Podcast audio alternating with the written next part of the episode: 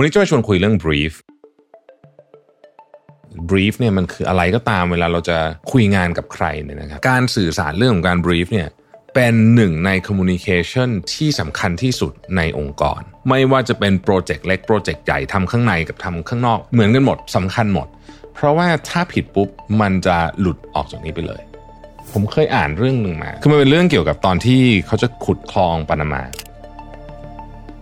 ตอนนั้นคนที่ไปเริ่มดูแลโปรเจกต์นี้คือฝรั่งเศส สิ่งหนึ่งที่เป็นปัญหาแบบมโหฬารเลยเนี่ยนะครับ ก็คือประชากรของคนที่ไปทำงานที่นั่นจำนวนมากเนี่ยนะฮะเสียชีวิตด้วยมาลาเรียเขาก็เลยคิดว่าเอาอย่างนี้แล้วกันเฮ้ยแมลงมันข้ามน้ำไม่ได้แมลงที่มันเดินเดินมันข้ามน้ำไม่ได้ก็เลยขุดคูเล็กๆกั้นทุกอย่างเลยบ้านโรงพยาบาลอะไรพวกนี้นะฮะผ่านไป 13 ปี 1893นะฮะคนตายไป 22,000 คน คนที่ทำโปรเจกต์เนี้ยนะฮะตายไป 22,000 คนและขุดคลองไม่สำเร็จ Mission to the Moon Podcast Continue with your mission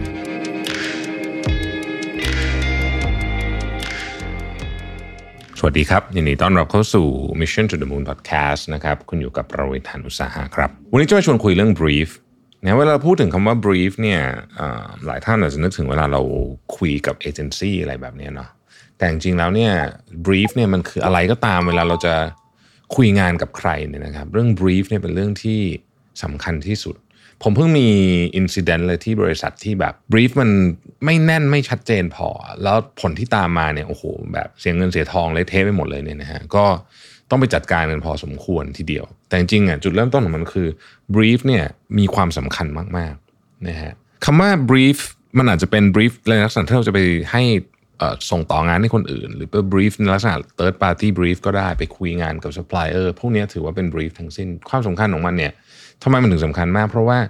มันเป็นจุดตั้งต้นของทุกอย่างครับ เหมือนที่เขาพูดว่าติดกระดุมเม็ดแรกผิดแล้วที่เหลือจะผิดหมดอะอันนี้จะเป็นประมาณนั้นนะฮะผมเคยอ่านเรื่องหนึ่งมา ที่ผมคิดว่ามันน่าสนใจมากเลยเนี่ยนะฮะคือมันเป็นเรื่องเกี่ยวกับตอนที่เขาจะขุดคลองปานามานะฮะคือจุดที่มันแคบที่สุดอะระหว่างอเมริกาเหนือกับอเมริกาใต้เนี่ยนะครับก็คือตรงปานามานะครับมันมีความกว้างประมาณสัก 50 ไมล์นะฮะซึ่งอันเนี้ย ถ้าขุดเสร็จก็แน่นอนการเดินเรือมันก็จะจากมหาสมุทรแอตแลนติกไปมหาสมุทรแปซิฟิกเนี่ยก็จะง่ายขึ้นเยอะมากคือ save เวลาไปเพียบนะฮะคือมันจะช่วยเรื่องการเดินเรือมากนะครับ แต่ว่าถามว่ามันยากไหมในการขุดนะครับตอนนั้นคนที่ไปเริ่มดูแลโปรเจกต์นี้คือฝรั่งเศสนะฮะคือฝรั่งเศสบอกว่าไม่น่าจะยาก เพราะว่าตอนนั้นเนี่ยฝรั่งเศสก็เพิ่งทำคลองที่อียิปต์นะฮะนั่นคือคลองสุเอซซึ่ง มีระยะทางยาวกว่านี้เท่าตัว เพราะฉะนั้นคลองปานามาเนี่ยก็น่าจะหมูหมูใช่ไหมในปี 1880เนี่ยนะฮะก็เลยเเริ่มมีโปรเจกต์นี้ขึ้นนะครับ ทีนี้เอาข้องจริงมันไม่มันไม่หมูฮะเพราะว่าสิ่งหนึ่งที่เป็นปัญหาแบบมโหฬารเลยเนี่ยนะครับ ก็คือประชากรของคนที่ไปทำงานที่นั่นจำนวนมากเนี่ยนะฮะเสียชีวิตด้วยมาลาเรียนะครับ ซึ่งไม่เคยมีปัญหานี้ต้องไปขุดคลองที่อียิปต์ เพราะว่าอียิปต์เป็นทะเลทรายนะฮะเอ่อปานามาเป็นป่านะครับเพราะฉะนั้นป่าเนี่ยก็มีมแมลงเยอะเต็มไปหมดเลยนะฮะทีนี้ตอนนั้นเนี่ยเขาก็คาดการณ์ว่าไอ้มแมลงต่างๆเนี่ยก็เป็นสาเหตุของมาลาเรียใช่ไหมฮะเอ่อทำยังไงถึงจะไม่ให้มแมลงเข้ามาในเต็นท์ที่นอนหรืออะไรต่างๆนานาเหล่านี้นะฮะเขาก็เลยคิดว่าเอาอย่างนี้แล้วกันให้มแมลงมันข้ามน้ำไม่ได้มแมลงที่มันเดินๆมันข้ามน้ำไม่ได้ก็เลยขุดคูเล็ก นะฮะกั้นทุกอย่างเลย บ้านโรงพยาบาลอะไรพวกนี้นะฮะมแมลงก็ไม่เข้าไปก็จริง แต่คนก็ยังตายเพราะมาลาเรียอยู่นะครับอย่าลืมนี่ปี 1880 นะ เพราะฉะนั้นเนี่ยความเชื่อที่ว่ามาแมลงทำให้เกิดมาลาเรียเนี่ยจริงแต่มันไม่ใช่มแมลงเอ่อประเภทที่แบบเดินๆมันคือยุ่งนะครับแต่ตอนนั้นน่ะคนเขาไม่รู้กันผ่านไป 13 ปี 1893 นะฮะ 1893 เนี่ยนะครับ 13 ปีนะฮะคนตายไป 22,000 คน คนที่ทำโปรเจกต์เนี้ยนะฮะตายไป 22,000 คน และขุดคลองไม่สำเร็จนะฮะเพราะว่าบรีฟว่าเอามาแรงที่มันเดินก็ผิดถูกไหมนอกจากนั้นการไปขุดคูให้มันเออขุดคูรอบรอบเต็นท์เนี่ยนะฮะมันยิ่งทำให้ยุงมีที่วางไข่เข้าไปอีกนะครับคราวนี้เปลี่ยนมืออเมริกันมาบ้างนะฮะอเมริกันมาขุดบ้าง อเมริกันก็ตั้งข้อสงสัยว่า เอ๊ สิ่งหนึ่งที่มันน่าสนใจเกี่ยวกับเรื่องนี้คือ ไอ้ของเก่ามันไม่ work แน่ๆละถูกไหมเพราะว่าถ้ามัน work ก็ต้องขุดเสร็จไปแล้ว แล้วมันคนไม่ตายเป็นหมื่นคนแบบนี้นะฮะอเมริกันก็เลย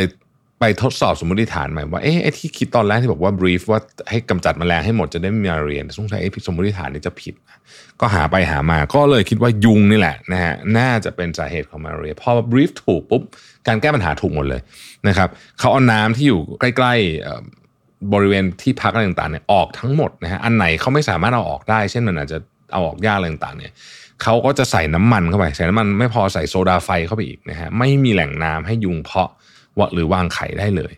นะครับ แล้วก็ติดมุ้งในเต็นท์ที่พักของคนงานนะฮะคลองปานามาก็เสร็จในปี 1914 นะครับ 2 ปีก่อนกำหนด อเมริกันใช้เวลา 10 ปีในการขุดคลองนะฮะ ฝรั่งเศสใช้เวลา 13 ปีในการขุด ไม่สำเร็จในการพ่ายแพ้กับโปรเจกต์นี้นะครับสิ่งที่แตกต่างกันคือ brief และอีกอย่างหนึ่งคือความช่างสงสัยของคนระหว่างทาง ด้วยว่าเฮ้ยมัน brief มันผิดหรือเปล่าคือคือคนส่วนใหญ่จะตั้งสมมติฐานแบบฝรั่งเศสนี่แหละว่า brief ที่ได้มามันถูกเสมอมันก็ทุกคนจะตามไอ้นี่หมด ตามไอ้ brief นี้ทั้งหมด แล้วพอมันผิดมันก็จะเกิดเหตุการณ์แบบนี้ขึ้น เหตุประเด็นที่ผมจะพูดก็คือว่า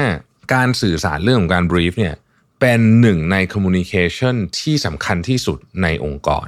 นะครับ ไม่ว่าจะเป็นโปรเจกต์เล็กโปรเจกต์ใหญ่ทำข้างในกับทำข้างนอก เหมือนกันหมดสำคัญหมด เพราะว่าถ้าผิดปุ๊บมันจะหลุดออกจากนี้ไปเลย ทีนี้คำถามก็คือว่า เอ๊ะแล้ว brief ที่ดีนะฮะ brief ที่ดีเป็นยังไงนะครับอะ brief ที่ดีนะฮะประกอบด้วยอะไรบ้างนี่เป็นแค่ไอเดียเฉยๆนะบางทีเวลาไปทำจริงเนี่ยนะครับคุณอาจจะต้องไปดูให้มันละเอียดและเหมาะกับโปรเจกต์นั้นๆนะครับโดยส่วนใหญ่ brief ที่ดีเนี่ยอันที่หนึ่งก็คือ จะต้องมี objective หรือว่า overview ของโปรเจกต์ที่ชัดเจน ว่าโปรเจกต์นี้จะทำเพื่ออะไรนะครับเช่นลดต้นทุน ลดความซ้ำซ้อนของกระบวนการเพิ่มอะไรอย่างเงี้ยคือต้องชัดนะฮะแล้วอันนี้เป็นอันที่เขียนแบบชุยๆไม่ได้นะ ต้องคิดจริง ๆ ว่าสรุปโปรเจกต์นี้เราอยากจะทำเพื่ออะไรนะครับอันที่2โปรเจกต์นี้จะทำโดยใครและสำหรับใครนะฮะอันที่ 3 จะวัดผลยังไง เพราะว่าบรีฟที่วัดผลไม่ได้เนี่ย มันก็ไม่รู้ว่ามันดีหรือไม่ดี ถูกไหมฮะอันที่4คือขอบเขตของงาน แล้วก็เวลาว่าเมื่อไหร่จะต้องส่งอะไรอะไรยังไงนะครับ5คือทรัพยากรและงบประมาณ ทรัพยากรในที่นี้หมายถึงทรัพยากรคน ทรัพยากรเรื่องความรู้เป็นทรัพยากรนะ อะไรแบบนี้เป็นต้นนะครับ6นะครับ line of command คือคุณจะสื่อสารกันยังไง ใครจะเป็นคนสั่งใครเรื่องนี้ ถ้ามีปัญหาจะติดต่อกับใครได้ใครเป็นคนตัดสินใจโอ้นี้สำคัญมาก เพราะว่าหลายโปรเจกต์มันเป็นโปรเจกต์ชนิดที่ไม่ได้มีเวลามาให้แบบเออมานั่งประชุมกันตลอดอะไรเงี้ยคือทุกอย่างมันต้อง on the go ปุ๊บปุ๊บปุ๊บปุ๊บปุ๊บปุ๊บนะฮะต่อไปก็คือว่าเอ่อการวัดในช่วงมายสเตนต่างๆ อันนี้ก็สำคัญเพราะว่าเวลา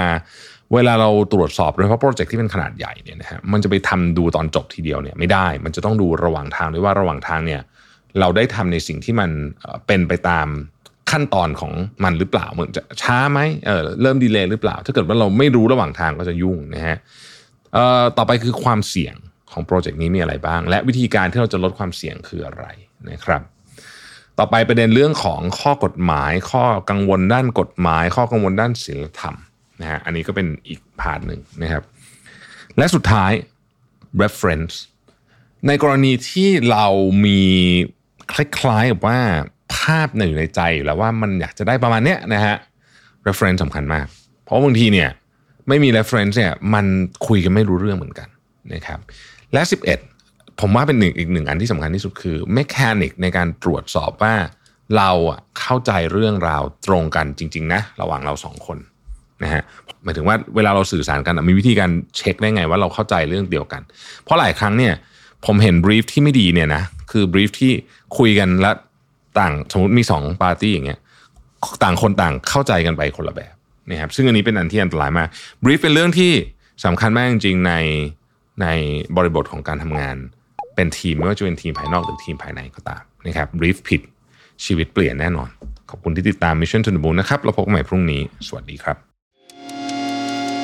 Mission to the Moon Podcast Continue with your mission